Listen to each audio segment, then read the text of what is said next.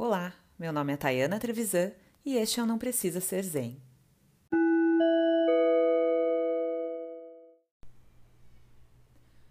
Para a gente começar a nossa conversa de verdade, eu decidi reunir em 10 capítulos os temas que eu acredito que são fundamentais para a gente começar a falar de autoconhecimento e autocuidado de uma maneira bem prática e objetiva, que é a minha intenção aqui no Não Precisa Ser Zen.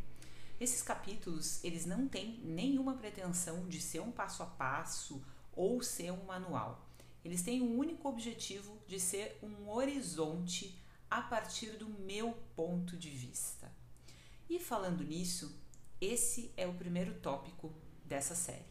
Vamos lá?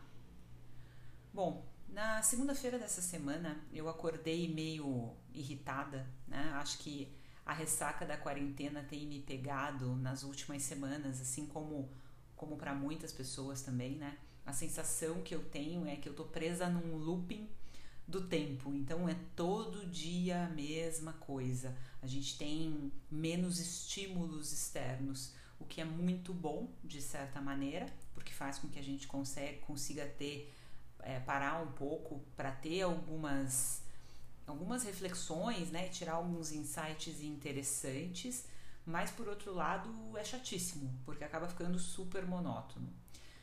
Pois bem, é, com essa com, com, com essa irritação toda, né, eu resolvi seguir a minha rotina de sempre, que é levantar, fazer o meu yoga é, que para mim é uma atividade que nunca me produziu nenhum arrependimento. Então, por mais maior preguiça que eu, que eu esteja, é, eu procuro sempre levantar e fazer a minha prática, porque eu sei que ela vai ser muito boa para mim e que ela é uma fonte é, restauradora da, da minha energia e funciona muito bem para mim.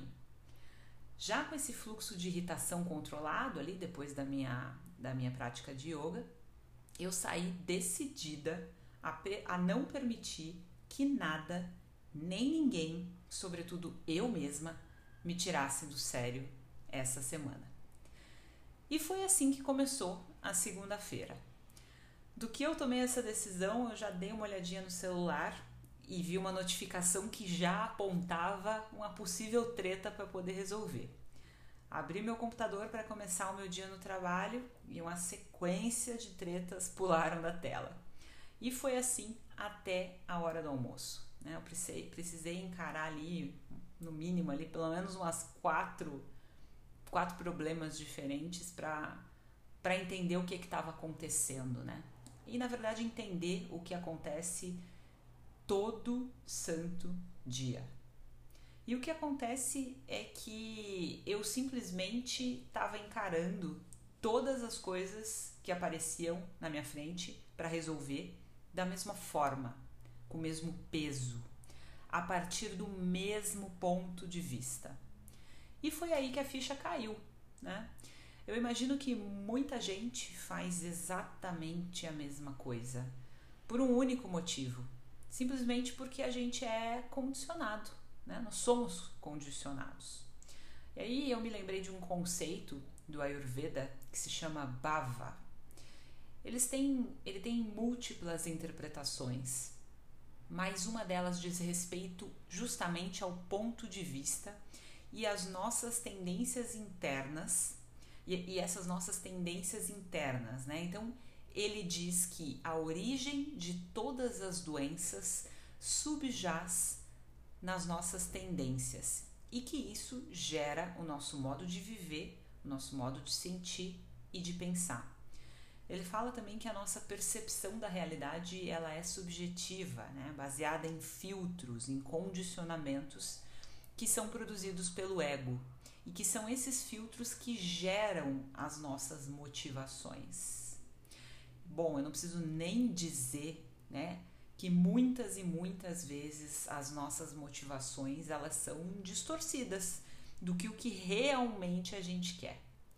E aí eu vou dedicar, né, nessa série aqui que eu estou produzindo, um capítulo só para a gente falar de motivação, que é um assunto muito bacana é, e que tem muitas vertentes e muitos pontos de vista para gente, a gente explorar. Mas voltando aqui no nosso tema de hoje, é, a questão do ponto de vista, ela também é tratada dentro da filosofia e dentro da psicologia. Fui pesquisar um pouquinho mais sobre esse tema para a gente poder aprofundar a conversa aqui. E aí eu descobri é, que dentro da filosofia e dentro da, da psicologia, ponto de vista também é traduzido como perspectiva, o que é muito mais interessante, né? Porque a perspectiva ela nos dá a visão de futuro.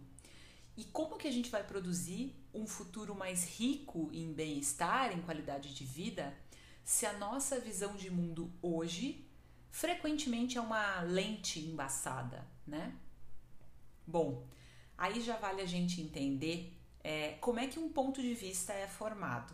Então, se ali em cima a gente falou, né, que é, falou sobre ego, uh, falou sobre essa visão do, do, do Ayurveda, e como esse conceito de ego é muito complexo, eu não vou tratar dele aqui hoje.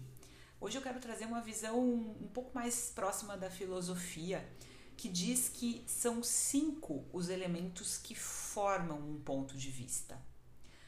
São eles o momento histórico, a cultura, os valores, as crenças e o conhecimento de um indivíduo.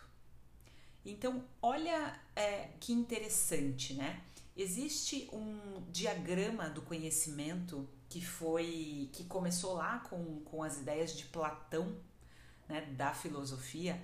E esse diagrama de conhecimento, é, ele diz que o conhecimento é produzido quando uma crença encontra uma verdade. E vamos lembrar que conceitualmente uma verdade é sempre um fato.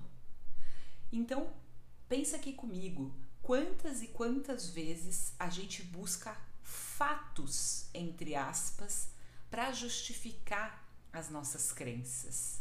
A nossa mente é muito hábil em fazer essas conexões justamente para poder nos dar razão e para nos proteger de certa forma. Mesmo que isso não tenha fundamentos, né? Mas de certa forma, tudo isso altera o nosso ponto de vista e faz com que a gente se torne mais e mais condicionados, né?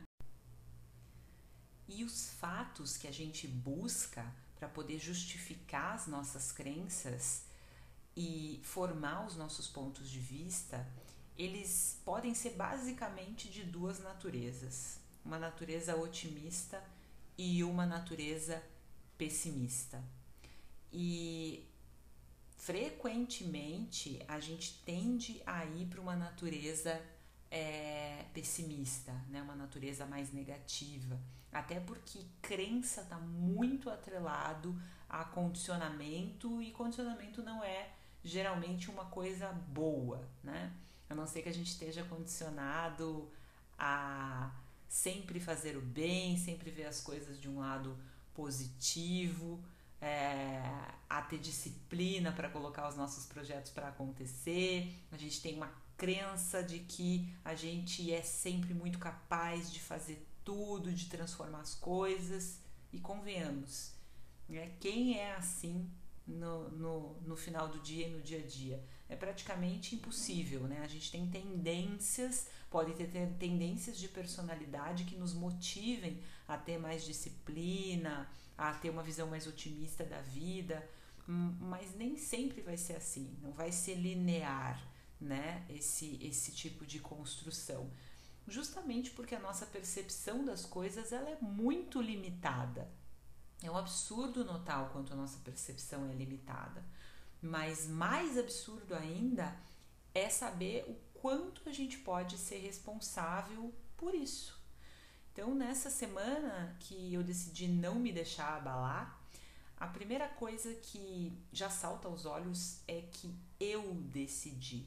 Foi uma escolha eu fazer isso. A segunda foi perceber que o peso e o valor, as questões, sou eu, e de novo eu, que dou. E a terceira é o susto de autorresponsabilidade que isso traz. Bom, tem uma quarta coisa ainda, né? É, essa quarta coisa é que a gente não sabe como fazer isso na maioria das vezes. Então não adianta eu saber que tenho algum controle sobre isso se eu não sei nem quando exercer esse controle. Se eu não sei nem se eu tô, qual é o ponto de vista que eu tô tendo naquela situação, se eu não me conheço o suficiente para isso. E eu me lembrei de um professor de yoga que eu tive que falava sempre alerta, sempre atento. Eu posso até ouvir e ver ele assim com o dedo, dedo apontado para cima, balançando e falando sempre alerta, sempre atento. E é isso, sabe? A gente precisa estar tá alerta, precisa estar tá atento a nós mesmos, às nossas reações, aos fatos de verdade e estarmos presentes, né, para ter a clareza necessária para discernir os nossos pontos de vista. Fácil, com toda certeza e clareza, não, né? Mas é preciso começar, né, minha gente? Porque se a gente não começar, as coisas vão continuar paradas. E eu acredito que esse início ele se faz justamente no respeito à nossa individualidade. Eu falei que eu acredito, né? Eu, eu fui construindo isso ao longo do tempo, né? Porque se os nossos pontos de vista são formados pelas nossas crenças, conhecimentos e valores, e estes, por sua vez, são moldados pela cultura e o momento histórico, a gente está falando que a gente é moldado basicamente pela sociedade também, muito pela sociedade. E se a gente está numa sociedade que preza pela razão, que vela as emoções e coloca tudo em caixas de pode e não pode, fica bem difícil operar como um indivíduo puro, né, por assim dizer. E aí você pode estar tá pensando, né, mas Tayana, e aquela história do somos um só, aonde que fica? Bom, essa é uma verdade que a gente tem ainda muito que evoluir, né? Porque somos um só a partir do momento em que eu me reconheço, em que eu reconheço o meu espaço e respeito o seu espaço, o seu ser. E convenhamos que nesse campo a gente tem que dar muitos passos nesse sentido. Então, para a gente fechar aqui hoje essas nossas reflexões sobre pontos de vista, um dos principais pontos numa jornada de autoconhecimento é exercitar o entendimento dos nossos pontos de vista, limpar as nossas lentes e escolher com mais consciência o caminho que a gente quer seguir. E esse caminho é aquele que está mais próximo do nosso ser, que tem menos influência externa e que preserva o respeito a nós mesmos e aos outros. O ponto de vista é o nosso ponto de partida e a gente precisa exercitar os nossos pontos de vista os nossos verdadeiros pontos de vista. Então, lembre-se lá do meu professor de yoga, sempre alerta, sempre atento. Um beijo, Tayana.